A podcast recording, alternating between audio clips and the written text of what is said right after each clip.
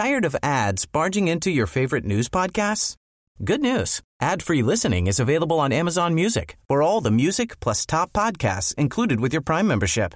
Stay up to date on everything newsworthy by downloading the Amazon Music app for free or go to amazon.com slash news ad free. That's amazon.com slash news ad free to catch up on the latest episodes without the ads. Hello and welcome to Extra Time, a web-only sports program from Radio New Zealand Sport. I'm Alex Coogan Reeves. In the program this week, we catch up with New Zealand Football's new chief executive. We look at the NZRU's integrity unit and discuss the latest New Zealand rowing squad before previewing the Winter Paralympics. The All Whites played their first game of the post Ricky Herbert era this week, falling 4 2 to Japan in Tokyo. The team was coached by Neil Emblen, who's handling the role on an interim basis while a review of last year's failed World Cup campaign is completed. The new chief executive of Football New Zealand, Andy Martin, began his role last month, and appointing a full time coach is one of his top priorities. I spoke to him and asked about his first impressions of the organisation. Three weeks in, um, as I said uh, previously, there's an, an awful amount of goodwill uh, for the sport. There's a lot of people want us to do well and want us to succeed as a country in the sport. So that's that's fantastic, and that's certainly making my first few weeks uh, really good because you know everyone's trying to be supportive, offer opinions, and um, you know what I've got to do is try and listen to as much of that as I can before we start to really take some shapes and put a structure and format in place. And what sort of your main priorities um, f- first off the bat? Um, uh, priorities really are to get around everybody, all the key stakeholders, and, and make sure I understand what, what their opinions are. Um, what, what I'm doing at the moment is, you know, travelling around the federations and the clubs, um, talking to other key stakeholders who've, who've obviously been involved in the game, and, and just getting a sense of what's doable. And um, and then I've got to try and sort of formulate a plan around that. Um, as I said last week, the the plan, the strategy document that we've got looks pretty good. Um, I think a lot of it is about you know executing on that with pace and you know resetting some of the ambition. Clearly, we didn't qualify for the World Cup, so we've got to reset that and um, focus everything on on Russia in 2018. And I understand with the World Cup, there was a review of that campaign. Where, where's that at? Yeah, um, I think in December uh, when I was over, I mentioned that I was looking forward to, to that being done and, and, and, being ready for me when I got back. Um, it's still being done. I think what's happened, uh, and you'll appreciate this, is uh, everything seems to sort of shut down in January. Um, so things are still happening. I'm expecting that to be finished uh, fairly soon, and clearly that's going to inform, you know, where we go next in terms of structure and in terms of personnel around the head coach, etc. Are there, have you had any indication about what's likely to come out of that review yet? Probably early days. Um, the calls are being made as we speak. Um, so I, I, don't want to prejudge that, to be quite honest. I just want to get a sense of what you know people who were involved over the last four years. Um, you know, we need to listen and we need to understand. You know, what could have been done better. And so, when you say it's pretty close, what is that? Weeks, months? What? What's the, uh, what's the timeline? I would imagine within the next six weeks it should be finished and on my desk. That's what I'm, I'm being told. It's been done independently. Um, I know all of the sort of consultation is happening as we speak. I know the calls have been being made over the last two weeks. So, you know, having played the game last night, we've got a bit of time now to really understand what we need um, in terms of structure and personnel and, and make the right decisions. So there's no there's no hurry in terms of rushing into the wrong decision at the moment, which is which is good, which is fortunate. So then, how long after that's come out would you expect to be doing things like confirming a coach and then the other personnel that fit in around him? Um, as soon as I can. You know, this is about getting the right person. This isn't about setting deadlines that we can't deliver to. So we need someone in place as soon as we can, but we need the right person, and we need to make sure that you know the game um, have been consulted and are comfortable with what we're going to do. And have you been impressed with the way Neil Emblen's handled the role so far? Yeah, Neil's been good. I mean, he's certainly putting his hand up for the job. He's, he's worked very well uh, with the guys um, over the last few weeks. He's been very keen to make sure that structures were good, organisation was good, um, and that everything was right for the players. Um, he certainly started off. What I asked him to get involved with was almost kicking off a new four-year campaign, um, making sure the players, the new players in particular, started to build as a team such that people want to be here and want to be part of it and want to be a part of success going forward. So, you know, early days again for Neil, but um, you know he's made a good start. The players certainly respect him, and um, we'll see where things go. But are there other candidates that you're sort of looking at at this stage, or is that too early? Too early, but look, um, it's it's it's a very attractive job for a lot of people, and so clearly there's a lot of interest already. People are, are putting their hand up, but we're just going to keep back from that until we're very clear on. You know, we've got to understand what success in that job looks like. We've got to understand what we're trying to achieve and what what we want to get to. You know, where we want to qualify, um, and then we've got to find the person who's the experience to deliver that for us. And you talk about adding personnel around a head coach in the future. Could you see someone like Ricky Herbert, well, not someone like Ricky Herbert, could you see Ricky Herbert being involved in some capacity in the setup?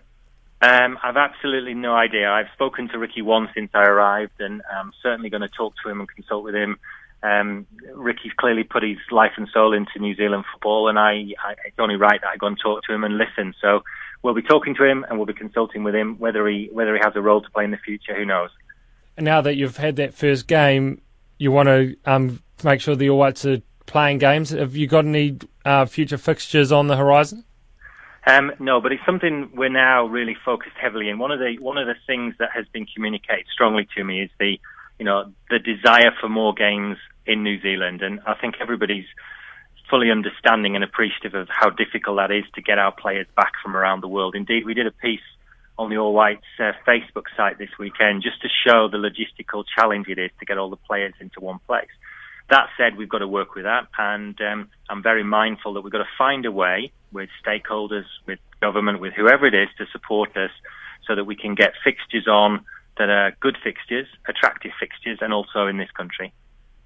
Would you say money is the main barrier at the moment organising high profile internationals? Yeah, I think it always is. I think um, you know clearly it's a long way for the teams to come, so we've got to make it attractive. But you know, money's one of the obstacles. We've got to be smart and try and find um, if there is another way to crack this nut.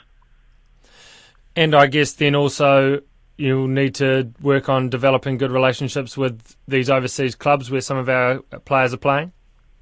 Yeah, I mean, you know, I, I think hopefully some of the European clubs I've got contacts with already, which will help us. Um, but you know, not only do we need to get the cooperation of the clubs, we need the players in those clubs to want to be coming back. We need to make sure that it's attractive, it's something that they want to be a part of, and that that that will happen. There's no, I'm no doubt about that. That will happen. We're going to get a good program in place. We'll support it well, um, and we'll want people coming back to be part of something that we're building. Do you think that comes down to the level of opposition? Players are more likely to want to come back if it's a, a really top class game against a top team. Well, I think that's partly uh, true, but I also think that you know if the players can see that there's an end point that they buy into, you know, and if that is, for argument's sake, World Cup qualification, then you know I'd be surprised if there's any players out there who don't want to play in the World Cup. So you know we've got to we've got to get into this that the team believe collectively they can deliver on that objective, and therefore you know they'll want to be there. Um, are, there, are there any particular teams or that you think may be better suited to come here or easier to organise matches with, or you just don't know yet? Yeah, a little bit too soon, I guess. I think what, what we've got to understand is, you know, if we're going to be successful in the competitions that are open to us, and the style of play, the type of opponents we've got to um, meet in those competitions, and then clearly we've got to make sure we prepare ourselves for those games. It's no good playing teams because of their profile if they're if they're not a match or if they're not a similar fit to what we've got to go through in terms of our qualification processes. So we're working hard on that. As I say, um, Fred De Jong and myself are putting together this sort of high performance plan, and we're including um, desired fixtures, possible fixtures, and then we'll go and talk to people and see if we can make that come to come to life. How long until you envisage the All Whites playing again? Will that? When do you see it being likely? Yeah, good question. I really can't answer that at the moment. Clearly, the World Cup um, throws everything up in the air, doesn't it? A lot of teams are focused elsewhere. So, you know, we're keen to have them playing. We're, we're keen to see what's possible, and, and we'll we'll try and commit to an, um, a program as quickly as we can. Football New Zealand Chief Executive Andy Martin. The New Zealand Rugby Union's establishing a dedicated integrity unit to combat corruption and doping in the sport. A government report last year found little high level corruption in sport in this country.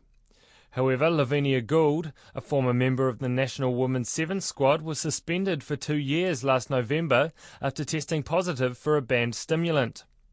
Gould was the first player contracted to the NZRU to receive a doping ban. The union's also investigating reports of Super Rugby players mixing sleeping pills and energy drinks to get a high. The problem surfaced during the New Zealand Rugby League team's World Cup campaign last year, and the NZRL is carrying out its own investigation into the matter. The NZRU's General Manager of Professional Rugby, Neil Sorensen, spoke to Stephen Hewson about the sleeping pill issue. The key thing is to first and foremost um, to establish like what needs to be done, and as I said, we've got most things covered, and there'll, but there'll always be new things come through in terms of maintaining the integrity of our sport. And the the recent um, trend with sleeping pills and or prescription drugs and energy drinks is just a classic example of new things that come on that we need to be aware of, and we need to, um, you know, someone in our organisation needs to take a lead on it. The key thing there, Stephen, is to find out, for example, in this situation, find out what the hell it's all about, um, and then educate our, you know, provide some education for our young men uh, and coaches and physios and nutritionists and so forth. The sleeping pills issue, how much have you been able to find out about that within rugby? What we're doing is um, talking to as many people as possible, talking to players, um, you know, asking players about, you know, what the hell is this? Why do people do it? Um, how do you do it?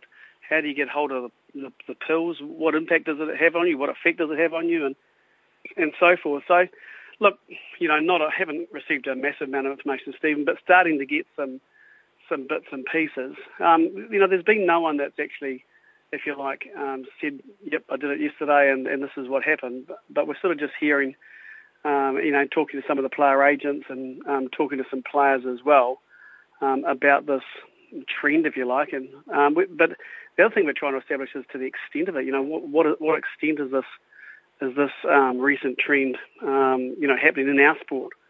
Do you get a sense that it has come from the sport? I mean, obviously, rugby leagues had the same problem or do you get a sense that it's something that people in the community are doing and it's simply overflowing into sport? We've often said that we are just a, a small slice or represent a small slice of society with our young men.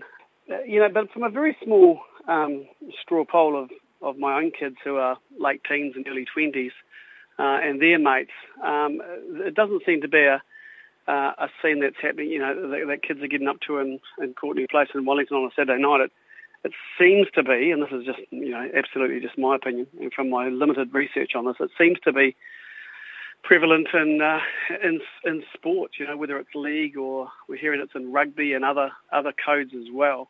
And whether that's be, um, whether that's because it's um, you know people are in, in professional sports or high performance sports are looking for something to give them a, a bit of a lift, a bit of a high without you know um, uh, wrecking their body on with hangovers or increased body uh, skin folds through alcohol or, or whatever, Stephen. That's what we're trying to get to the bottom of. Or a way simply around drug testing.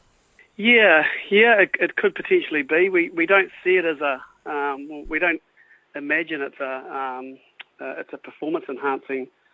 Uh, we, we think it's more taken for leisure purposes. To be fair.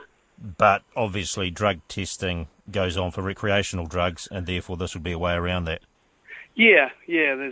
at this stage, we we're not aware of um, any uh, sleeping pill and energy drinks being a, been on the banned substances, Stephen. So that's yeah potentially another another route, which is all pretty scary, isn't it? When you you know when you boil it all down, you, you've got prescription drugs prescribed by specialists um, essentially being misused. So that's the, that, that is a real concern to us. Given all the education that goes on with the NZRU and its players, it would seem then, if this is going on, that not a lot of common sense is prevailing. Yeah, look, I, I got to go back to what I said before in terms of the extent of this. You know, I mean, we've probably got about all up um, about you know 250 full-time professional rugby players who call themselves full-time professionals. Um, you know, and and it's only a we're only hearing the noise we're hearing is that it's only a smattering of people that are having a crack at it or, or had, have had a crack at it. So it doesn't sound widespread. Um, and um, Stephen, that's the, the thing we're trying to get our head around but yeah, but look, you know, kids will be kids, won't they? I mean, you know, young people will be young people, and, and they'll give things a crack. And and I'm sure if you and I are talking in a few years' time, Stephen, it may be something else they're giving a crack. You know, maybe something else that you've thought up. I mean, I can't imagine you and I three years ago, if we if we said to each other that, um, hey, you can take a sleeping tablet and and waft a Red Bull down, and you get a and you get a high for a few hours, we'd laugh at each other, wouldn't we? Stephen Hewson speaking to the NZRU's Neil Sorensen. The New Zealand rowing squad for 2014 was named this week, and there was a high profile casualty, with the Olympic gold medalist Joseph Sullivan not named. Sullivan, who won gold in the men's double sculls at the London Olympics with the now retired Nathan Cohen, has suffered a dip in form since 2012 and has found his place in the team taken by younger rowers. I spoke to Rowing New Zealand's high performance manager Alan Cotter and asked why Sullivan had been left out. Joe has not uh, come up to the same standard he was in London um, on the water, and we've got a lot of young ones that are, are, are, just a little bit ahead of him at this present time, and so that's the reason we've, uh, selected the well, certainly the quad and the double are still going through there uh, to select the double.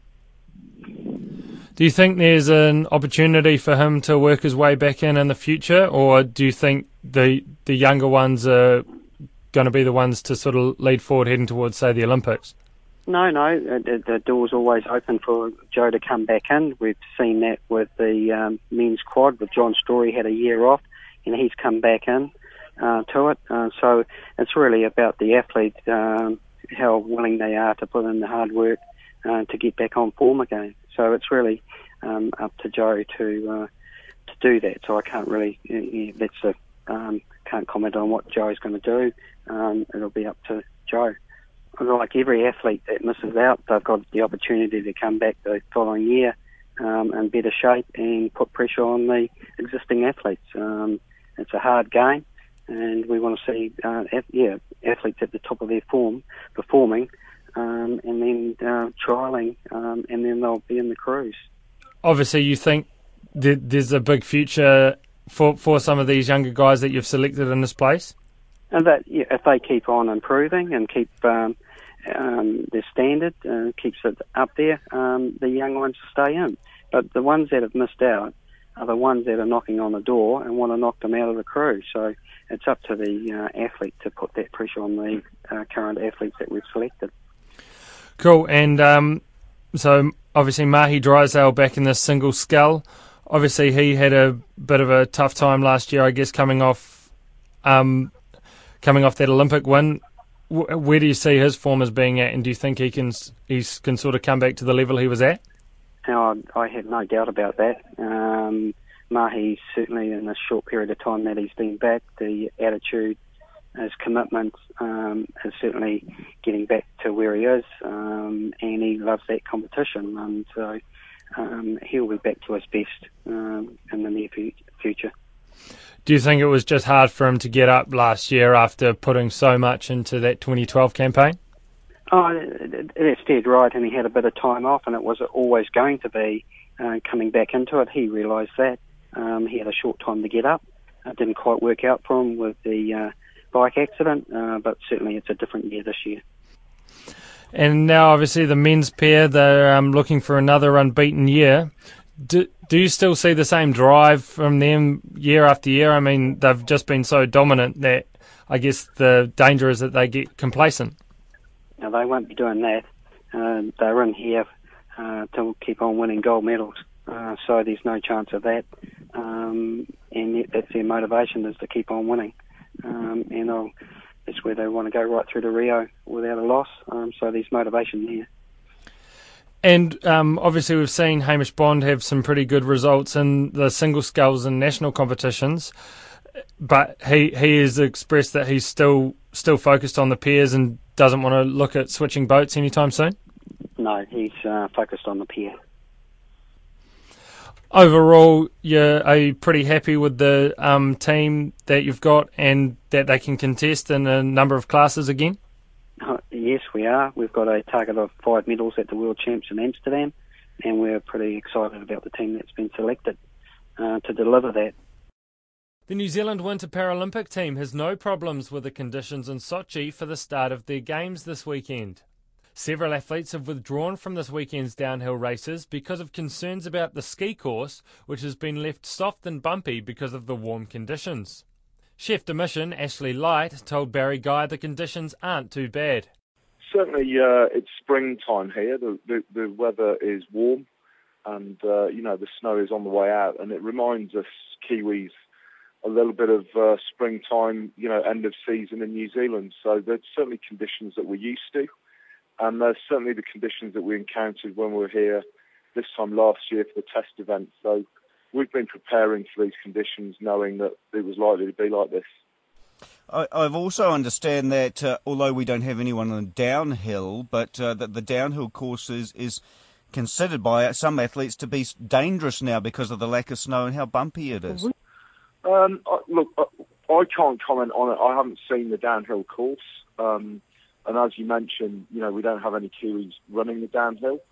Um, the conditions are the same for all the athletes, and from what I have heard, there's been uh, a couple of pilot errors, so just some, you know, some mistakes made by the athletes.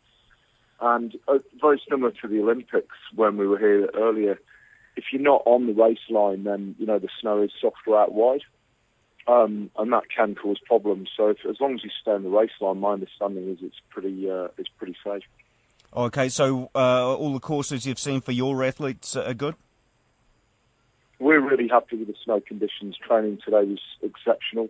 Nice hard snow up high, and it, it is softening down at the bottom. But as I mentioned earlier, that's the sort of spring conditions that Kiwis are used to, and, um, and uh, we've been preparing for this sort of thing for the net for the last year. And what about the New Zealand athletes? Uh, firstly, you know, Adam Hall, a, a, gold medal contender again. Yeah, I think uh, Adam's really happy with where he's at. His um, physical preparations exceptional. He's skiing, you know, he's continued to dominate the podium um, this season. So I think he's feeling really confident and um, he's looking forward to racing. If it all comes together on the day, then I think, um, you know, he's certainly looking to win another medal. Uh, Corey Peters? Yeah, so Corey, uh, only, you know, young young skier who's only been on the international stage for a couple of years, but he's already shown that he's capable of, of mixing it and footing it with the best. Uh, three podium results this year, including World Cup.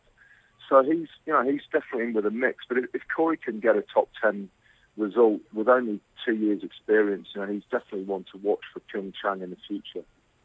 And uh, the third member, Carl Murphy. Yeah, so Carl is. It's the first time his discipline has been included in the Paralympic Games, so that in itself is exciting. Um, Carl, for last year, was ranked number one in the world. So he's certainly shown that he's capable of, of winning races and, and winning well. Um, but the rest of the world is coming up to his level as well. So a lot will depend on the course design and what the you know what course how it runs and, and the conditions on the day. But his his training's been going well, and he's uh, he's looking forward to racing. So, is there a, a power nation when it comes to Para Winter Olympics? Uh, probably the normal the normal winter nations that you'd uh, you you know uh, uh, uh, yeah put alongside the Olympic nations. So Canada's strong, the US is strong, Switzerland, Austria. You know there isn't one weak nation, um, and certainly the Kiwis, although we're small, uh, only a small team, will be look, looking to pack a pretty powerful punch. The Winter Paralympics chef de mission Ashley Light talking to Barry Guy. Adam Hall and Corey Peters compete in the Super G on Sunday night. That's the show for this week. Feedback is welcome via sport at radionz.co.nz, and you can get the latest sports news anytime on our website. I'm Alex Coogan Reeves, and we'll be back with extra time next week. Tired of ads barging into your favorite news podcasts? Good news. Ad-free listening is available on Amazon Music for all the music plus top podcasts included with your Prime membership. Stay up to date on everything newsworthy by downloading the Amazon Music app for free or go to amazon.com slash news ad free. That's amazon.com slash news ad free to catch up on the latest episodes without the ads.